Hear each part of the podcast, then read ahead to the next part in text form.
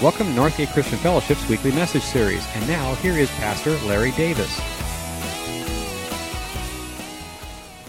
All right, so this morning we have a really cool experience for you. I think you guys are here for a reason today. This morning we get to share with you about a trip I just got to do to Uganda, Africa, just over a month ago in April with Rick Small and myself. And so to start this morning, there's a video. We spent 12 days over there. It's a 13-day trip, and I had over 4 hours of video and over 1,200 pictures that I had to condense into a song. So it's pretty intense. It was really intense for us. So just check out this video, and then we're going to get to share some amazing stories with you.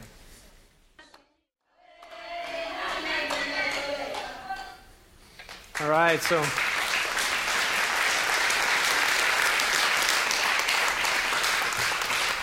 this isn't what happens when you go to Africa. Oh, it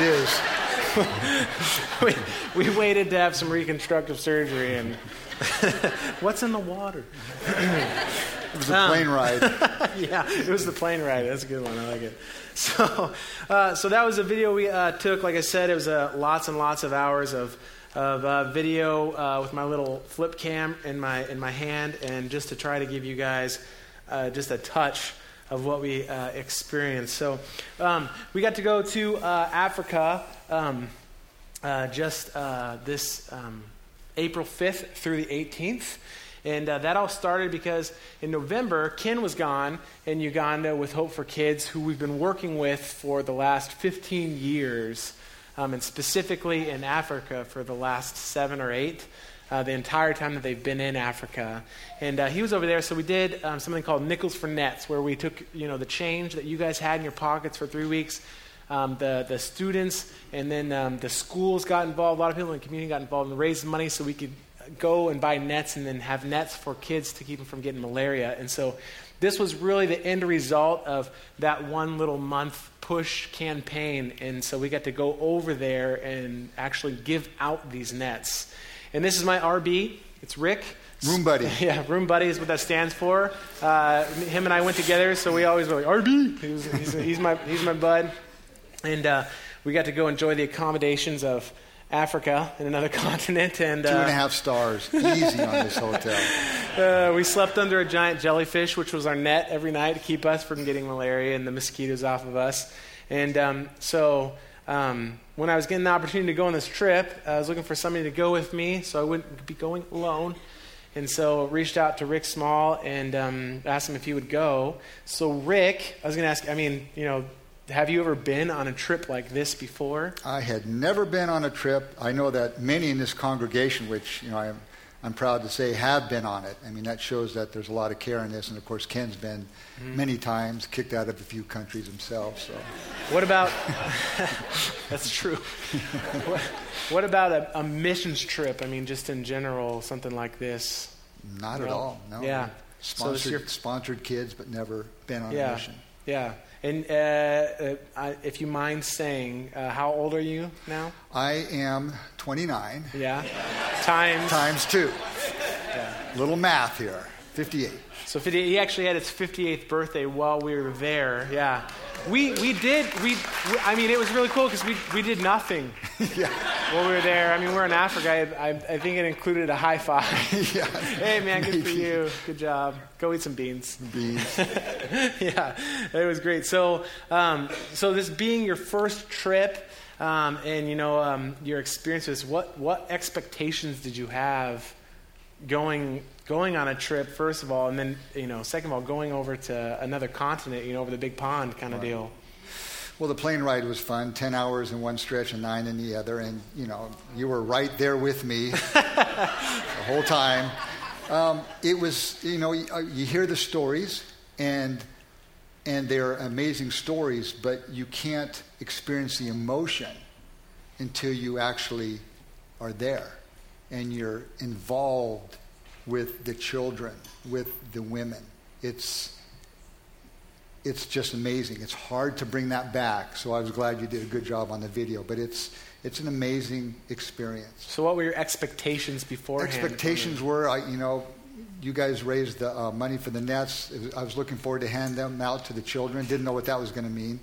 Seeing the three children that Kima and I, orphans that we sponsor over there, and maybe doing some painting. Sweet.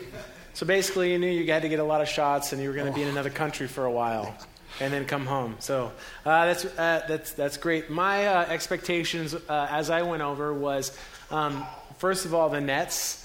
To get the opportunity to go over there and hand out these nets that we had raised the money for and to give them all out to the children that would come into contact over there.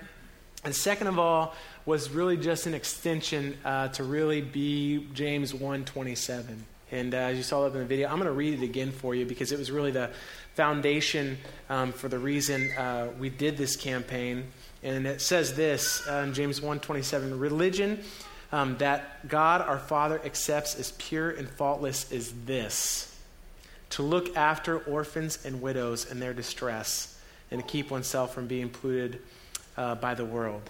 And so I went over there just really getting to expect to do that, to go and help orphans and widows in their distress by giving out nets and to kind of see what else happened from there. The other thing that I expected to do is, for those of you who don't know, we sponsor a village over there in Uganda. It's called Bukaya. And when you think of village in your imagination, you're really thinking of Bukaya. I mean, it's like take a goat trail for an hour off into the boons, I don't know, forest, rainforest, the land, and all of a sudden there's people in like little huts.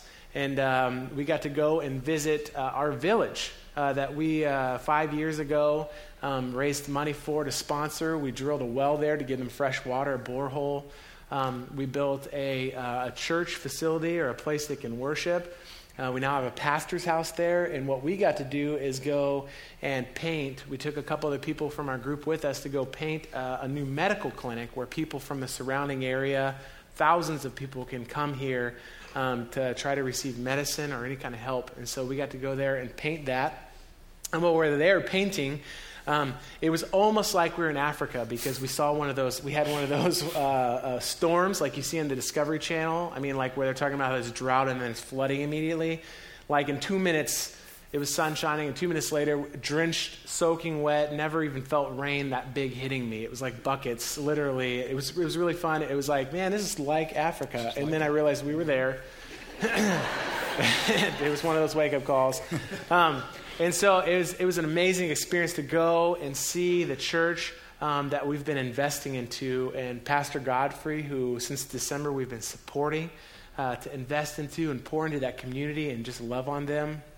And then we also had the opportunity because we were there. Everywhere you go, they want to be a good host, just like you want to be a good host when you have someone over.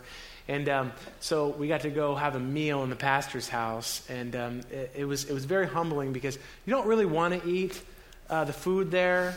I mean, their food because it's not it's like food for a week for some of them that they're presenting you with that they don't have, and the food is already you're kind of worried about because we're all sketched out about it and worried about it.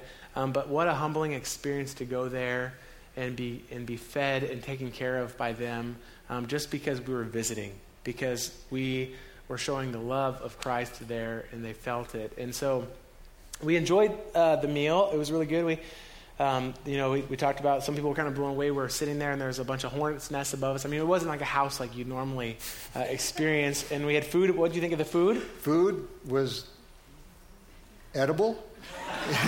And it was great. It was very good. You know, rice, beans. They had this flat bread. If you've ever had lefse before, it's a little bit different. It's called chapati, and it's just so good. It's like flour and lard cooked. Yeah. It's fantastic.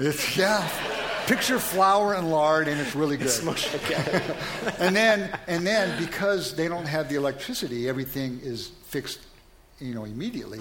So they bring out, here's the rice, here's the beans, here's the chapati, and here's the animal. Could you maybe define animal, just squeeze it down to what genre it was involved with? Yeah. We were there with the other group that we took. We took some of those people with us, and we're sitting in the home and explaining to them, hey, we need to do this. I know some of you are freaked out about eating the food because, don't drink the water, all that kind of deal, because your stomach. And I was like, you got to try a bite of something. I mean, these people are sacrificing, and it's rude. It's more than rude. I don't even know how to explain it. But just try it. I mean, at least look like you're doing a sniff it. I don't know. And then he's like out of the room, and he comes back in to check on us, and he goes, okay, it's almost ready. I'm going to go check on the animal. And everyone just looks at me like, did he just say to check on the animal? What does that mean? And I'm like, make sure it's completely dead. Yeah. So no, but it was so good. It was great. And when we had gotten there, before we had gotten there, they were already like going at it. But when we gotten there, the little building they have where they do church, there had been hand drums, and these women and children and stuff, they had been singing. I mean, singing their heads off and worshiping there. Before we got there, and the hours, I mean, we got there like at 2 in the afternoon or so, and then we went to eat at like 5 maybe, and nonstop. I mean, it was beautiful listening to it outside as we were working, and in the rain and not in the rain. It was crazy, like Africa. And then we had this meal, and all of a sudden someone comes in and says, we need the pastor. And so I had the opportunity to go over there and give a message and to speak to our church, and it was... just before we were going to have a churching, they're having their church service. Well, we are kind of deal. And so it was so wet and it was gross, and I actually slipped and fell in the way. All the kids was laughing at me because I was all muddy, so I wasn't looking like I was all ready to go. Unfortunately, I had another shirt to put on over top of what I was wearing. And I got in there, and it was beautiful out at that time. It had cleared up, and it was beautiful, and got to then experience some worship with them, and then started giving this message. And I'm telling you, I gave one of the best messages of my life. But nobody heard it, because then the rain came back, and Rick, you can. I mean, Larry would speak, and then the pastor would interpret. So Larry was speaking of when the folks lowered the paraplegic through the roof to Jesus. So he lowered the paralyzed man through the roof, and the pastor's going da da da da da da like this, and then it started raining, and not a little drizzle. And I'm sure you can't really hear this. But I was sitting on the side listening. I was thinking, oh, my gosh, all I hear is this noise here. Just put it up to your mic.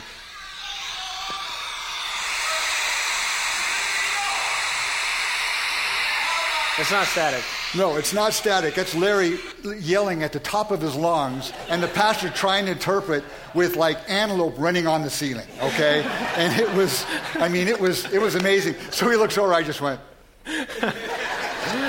Oh, man, I'm bringing it. It's good. I was screaming. I was looking at him. He's like, I don't know what you're saying, but I'm just going to bring it, too. And I know it was good, too, because we had the little flip cam, and he had it, and I looked at it later, and he's, like, videotaping it, and then he turns, and he's not mouthing it. He's screaming as loud as he can. I think it's raining, but all you can see is... because it's so loud. So that was really cool. And then the next day we got to go to True Vine Ministries, which is... The main church there, that this is, all these villages are a branch out from here, and Pastor Wilbur invited us there to enjoy church with them, and then I got to give a message there as well. Pastor Wilbur is the one who came here in October, if you were back here then, started this church with just chairs and speaking to an empty room, and there's over 1,000 people now a part of this ministry that he has, and the community that he's serving. And we got there late on purpose. We got there like 3 hours late because they do the same thing. It was just singing and worship. They're like, you cannot handle it. I remember I was saying, you know, how long should I talk, you know, about that? I usually talk about 20, 30 minutes maximum. Back home, he's like, oh, no. No, we're like 4 hours. I don't even think I can make up stuff for that long, let alone the room will be empty at the end. It won't fill up. And So we got there late. They were doing worship, and we stayed there for like another 2 hours of singing songs and worship. They put us up front with the fans. They had a generator going for us for fans because they were worried about us. Just taking care of us, being great hosts to us. It was very humbling. And just before I got to speak, they had a partition. They dragged this partition out. And I mean, they're jumping around, singing and praising, and this woman puts on this apron, you know, with the like splash protector on the front, and they get towels and a water basin, and there's all these women doing things and put the partition in. Well, we're sitting at an angle where we can kind of see behind the partition and in front, And all of a sudden they carry this woman in who is screaming, who is majorly pregnant. And I'm like, no way.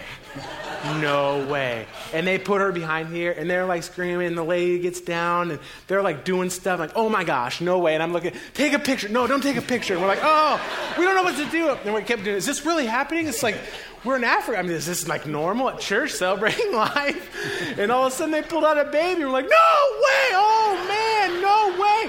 Holding it up, celebrating, and then the lady gets up and holding it, and then we realize it's a drama. Oh my gosh. Freaked us out, man. I was freaking out. I forgot what I was going to talk about. It was, oh man. And then they come up and they're like, yeah, that's a drama. And it was to tell people, respect your mother. Remember what she goes through for you. Yep. I got the point. We need to have more drama at our church. Don't you think? I mean, that stuff really connects, man. Hey, Mom, I love you. That looked not fun. Especially if you're in Africa. Yeah. So then I got to get up and give a message. Man, it was just a blessing. It was really cool to be a part of that. So, Rick, you told us all what you expected going into this. What, when you got there, did you not expect? What kind of popped you in the face that you weren't ready for, that you weren't planning on experiencing when you were there? Well, when you're flicking through a magazine, you come to a page, you're going, oh, look at this poor orphan, or look at this water source, it's horrible, and you turn the page, or it comes on TV and you change the channel. But to be there, and we went to a number of villages where they were dedicating wells that Hope for Kids had dug for them. But beforehand, they took us to what they called their original source, where they were originally getting water. And it's water that looks like this. And you're thinking, when you're walking and you stop there, and then these women are taking these 5-gallon jerry cans and filling them up. And probably puts them about 40 pounds, and then putting them on their head or shoulders and carrying them 2, 4, 5, 10 miles back to the village, and then they drink it. And you just can't believe it. And then the one picture that you saw on the video where they had this one here, where it was just a hole with these logs in it. And I had put this on my Facebook, and one of my friends said, I can't make out what that is, Rick. Is that their latrine? I said, no, that's where they get their drinking water. They go down on these logs, and they try to get their can in there to bring their water out. Well, this particular hole here, earlier in the year, 2 young children had died. They had drowned because they don't do recreational swimming in Uganda. So when they fell in the water, they're scratching at the side, and finally they just drown. And that's what we go and turn the faucet on. This is what they go through to get water every single day. Every single day. And they walk miles, they walk kilometers to do this. So we talked about we wouldn't even wash our feet. Oh, no. I would think water. What would be the point? Yeah.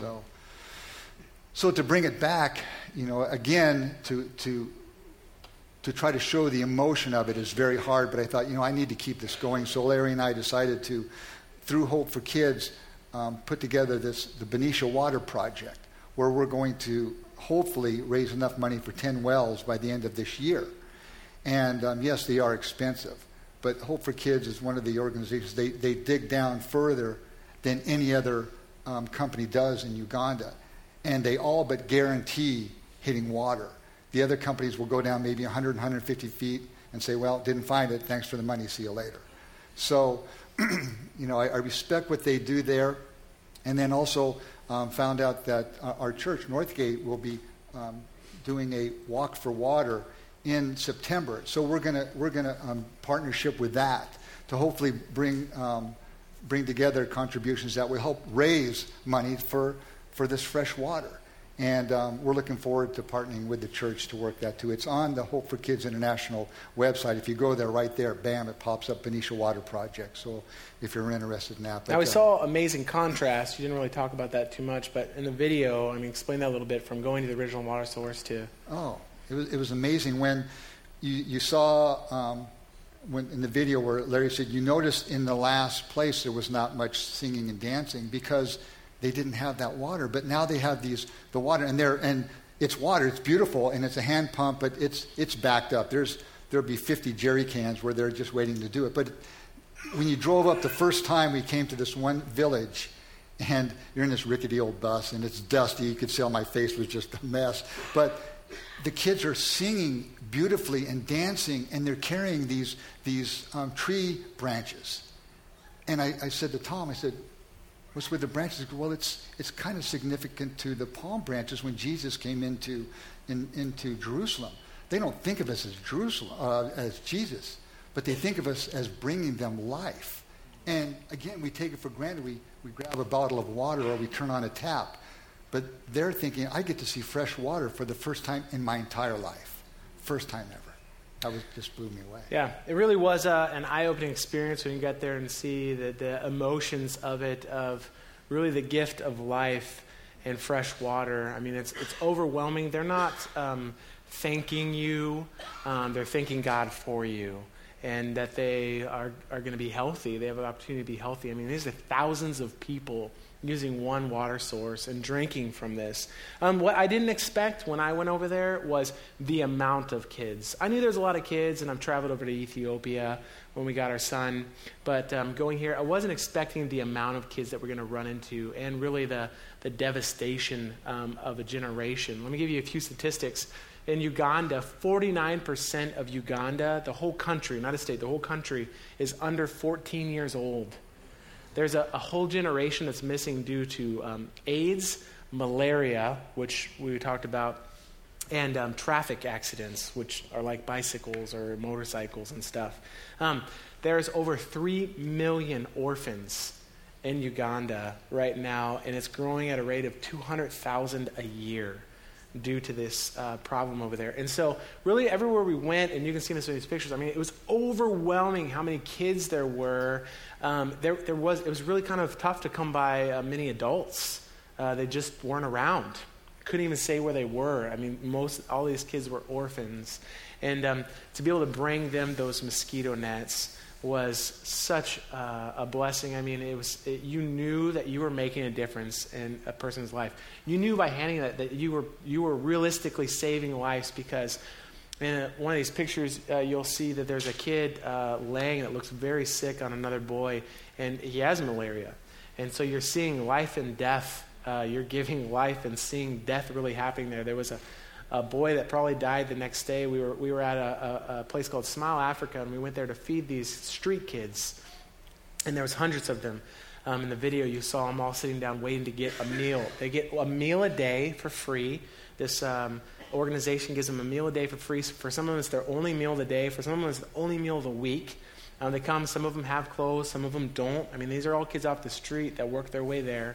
And there was a little child on the ground on the concrete of this little overhang that they had built there in a glaze. And I was like, kept touching him because we were playing and hanging on each other and wasn't involved. And we got really worried about this little child, and because they weren't moving. Everybody else was just kind of running around him. So I went to somebody and said, oh, man, I'm like really worried about that kid over there. They're like really sick. And they're like, yeah, there's really nothing you can do. They have malaria. They're probably going to die like the next day. And I'm sure that's exactly what happened, because they just don't have the things to do for them. I mean, they can give them food and give them love. And the other thing that I wasn't really ready for, and then I got to experience, is there was no begging like you see here.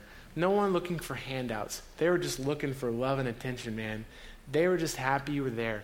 It wasn't reaching out for something. It was reaching out to touch and to feel. And you have arm hair. That's really cool. And like you saw them lift up like a little ride, just lifting them up off the ground. And they were hanging all over you to the point where I had to actually leave at one moment to get away, because I was getting overwhelmed with just all these kids, and they're just happy. They're all smiling. They're not looking at you droopy and sad. I mean, they're like so happy to see you and just to spend the day with you. You made their week. You made their month just by being. I didn't have to go there and give them money or give them things or even give them a net. It was just me being there and loving on them unconditionally and just spending time with them. It made everything for them. And that was a realization I had to come to. So, Rick, what was one of your takeaways from this experience? Well, again, the whole time I felt like, no offense, Ken up there going, just emotional. You know, every time we go see a well, I was emotional. You go to see Smile Africa and these little kids, I'm emotional. It's like, oh my gosh, what's wrong with me? He cried a lot. I know. So I kept looking over. I was like, how you doing? I don't know. I'm a mess. So one day Tom says, well, listen, we're going to go, those who want to go to the hospital in Tororo and pray for the men and women there. Sounds, harmless enough. So, we went over there, and there's a picture of it. It's just this building, long building. As you can tell, it's open because there's mosquito nets over them. And it's just this rickety bed with a thin mattress, and probably half the mattresses have a sheet, the rest don't. And they're just laying there. And it has actually improved over the last year or so, because now, once a day, they get 800 milligrams of Tylenol. So if you're there from a motorcycle accident, malaria, yellow fever, whatever it is, you get 800 milligrams once a day. And you get one meal once a day. That's it. It used to be kind of like you check in and you don't check out. Now, slowly, some people are actually eating. So as I was going in, I just stopped, and I had an African friend with me who was going to interpret for those who didn't speak English. And so, but when I got to the door, it was like you're overwhelmed by this look and kind of the stench that hits you. And, we pray. We pray every day. We pray for our friends. We pray for our families. We pray for this and that. And we go about our day. But before I walked into that room, I really felt God speak to my heart and say, Rick, don't step into that room if you don't feel your prayers are going to do any good. Don't step in and just throw a prayer down and pat them on the head and walk out, because you're wasting their time and you're wasting everybody's time.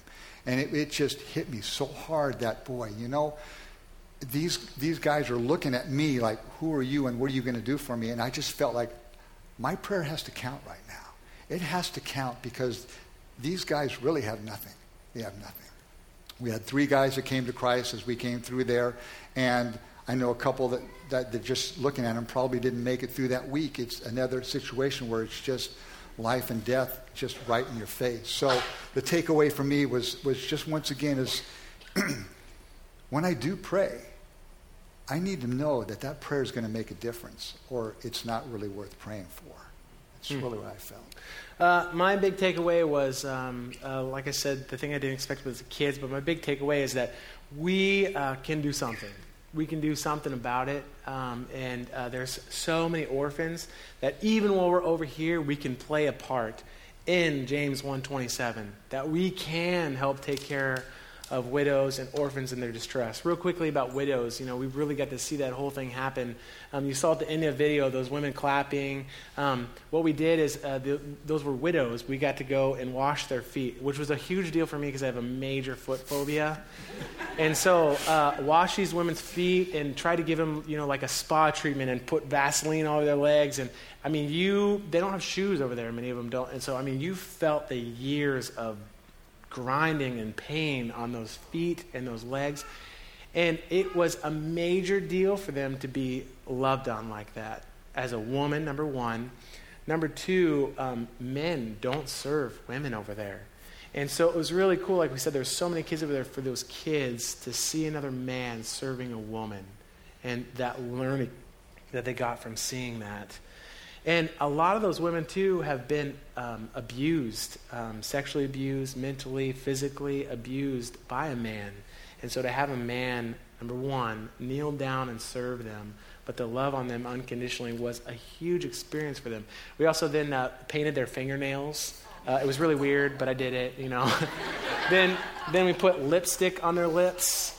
That's why she had lipstick on her lips, and then gave him a scarf and a hoe for gardening to, give him a shot at some food. And then had a mirror and showed them a mirror. And for a lot of these women, that's the first time they ever saw themselves in a mirror, what they look like. And they saw what they got as dignity. They saw how beautiful they were and they were taken care of. So it was really taking care of, the widows, but we can help take care of these orphans. And this week I've been praying about it and really feeling my heart as we were getting ready to share this is, Hope for Kids, I asked them, I want everything from Africa. I feel like this community in Northgate, that we can help these orphans in their distress. So they send me everything they have from the whole continent of Africa that they have, that they work with, and we put it on your chairs. And I think you sat where you're sitting for a reason, and they're sitting there for a reason. So I'm not going to dig in too deep on this, but there's something you can do today, and that's sponsor a kid. You can give them a chance. We saw this, $31 a month. It's $1 a day. And you give these guys a chance. You're not going to, it's not going to be anything over extravagant. It's going to be giving them a chance to make it. You're getting them school education, water, shoes, a net, those sorts of things just by your sponsoring. You'll see pictures up there of the two children that my children sponsor. Madeline, my daughter, sponsors a 3-year-old the same age as her, and Malachi, our son, sponsors a 2-year-old named Savarius. And I got to meet him in person and gave him some coloring crayons, a toothbrush, and some shoes so that way they can pen pal each other and connect with one another. And to see the difference that they're getting to make with one another and that my kids are getting to grow up with other kids on another continent. And though they may not have the same exact lifestyle, they still have the same thing in common, that they love one another, and that they'll get to learn about the Lord. They'll get to learn about love from somebody else, and as they pen pal. And so I want you, Rick's going to tell about his experience real quick, but just look at that for a second and just hold on to that kid, and I'll explain it to you in just one more minute. So you have been sponsoring. You sponsor 3, but you sponsor one girl specifically for 5 years, yeah. And you got the chance to meet her. Kima and I sponsored 2 boys and a girl, and the little girl we sponsor is Susan, and she's 13. So she had to travel 6 hours from her village to get to True Vine, this main place, with her uncle, and her parents are died of AIDS or whatever, and the uncle thing was a little sketchy. But she was just so small for 13, but, to see her, and when we met, she immediately got down on both her knees, as a sign of honor and that, and it's like, it just tore me up, So we visited, we brought some gifts for her and such, and we visited for a while, and then when it was time to leave, I got down on my knees to hug her, and she got down on her knees, and she just hugged me and says, "I love you," and it's like, oh my gosh, I couldn't speak. It was just Yosemite Falls rolling down here. And I'm excited to meet her, and he's yeah. I'm like, he means well, And she's probably thinking, what's wrong with this guy? It's like, but it was just such a beautiful thing. But she had been kind of moved around, and I asked Elizabeth, who's in charge of the orphans, I said, why is she so small? Well, the uncle's been moving him. She can never get connected into a school. She's missing meals and everything. She really needs to be at this place, True Vine. So, I checked with Kima, and she said, oh my gosh, please just have them do it. So we just did it immediately and kicked it up. And now she's in this beautiful True Vine, which is a boarding school, and it's amazing. And so I just got an email from Elizabeth the other day, and now she's there now. And it's just is so thankful to see that. So when you think that you're just doing this and throwing money out, you're not. You sponsor a kid, you write them a letter, and bam, they write you the letter back saying, hey, my favorite thing is to roll a stick down the road. And you're going, well, my favorite thing is to buy 5 more video games for my kids. What's going on? It's like, so their life is so simple, and to get that letter from you. So you may not be able to sponsor a kid, and this is the real quick thing I want to tell you because I'm running out of time. There's just so much to say. Oh, my gosh. So there's that kid in front of me, and the first thing I want you to do, the first thing that we can all do, and the biggest thing we do is just pray for them. They just need your prayers. These kids are real kids, so don't walk away with them. These are kids that are waiting to be sponsored. These kids have all been waiting 3 to 6 months to get sponsored, and really their whole life to have some help. And these are orphans, so they don't have any help. They're helping themselves, and those are some of the stories we got to tell you and see. And you really have an opportunity for life change. And there's pamphlets that tell you what that gets, but there's kids around you. If there's not a kid around you see one laying around, you can pick it up. And we're going to sing a song. I'm going to pray, and we're going to sing a song in just a second. I just want you to pray for that kid and think about it. You'd fill out the section on the right if you want to do it. You can ask me questions. You can ask Rick questions. In a moment after the song, we're going to have these tables up here where you can come and you turn this stuff in and fill it out. If it's something you're like, I need to think about it for a week, don't take it home with you because, like I said, that's a real kid, and I don't want to lose them. I know they're on a piece of paper, but leave it there. And if you're looking for a kid and you want to sponsor a kid, look around on the chairs. I really feel like in my heart, I feel like God's been saying this all week. I asked her for everything from Africa, which was like 100 kids, I didn't want to send anybody back. I think that we can do that. I'm praying that we can do that. I have faith that we can do that. But I don't want to make it overwhelming on you, so I'm going to stop my spiel. It's not even a spiel. It's just a loving way to say this is an opportunity to do James 1:27, to experience that. And you all have your own experience and stories. So you can fill out that one side, and you're going to get to take that picture, your picture, that's your kid, and in a week you'll get a welcome packet, but you'll take that home today, that child. If not, just pray for that child and leave it on your seat. Someone else can find it. And if not, the last thing is if you say, I want a specific kid, kind of like I did. I want someone that's, this gender and this age to partner up with or whatnot. Let me know, and they'll help partner. But like I said, this is the whole continent of Africa, what they have is in here, in this room. They send it to us, and they need it so bad. And we can do it, this community and this church. So I'm going to pray. We're going to sing a song. I'll come back and dismiss you. Thank you for listening to this week's message. We trust that you'll join us again soon for another uplifting message from Northgate Christian Fellowship, located in Benicia, California.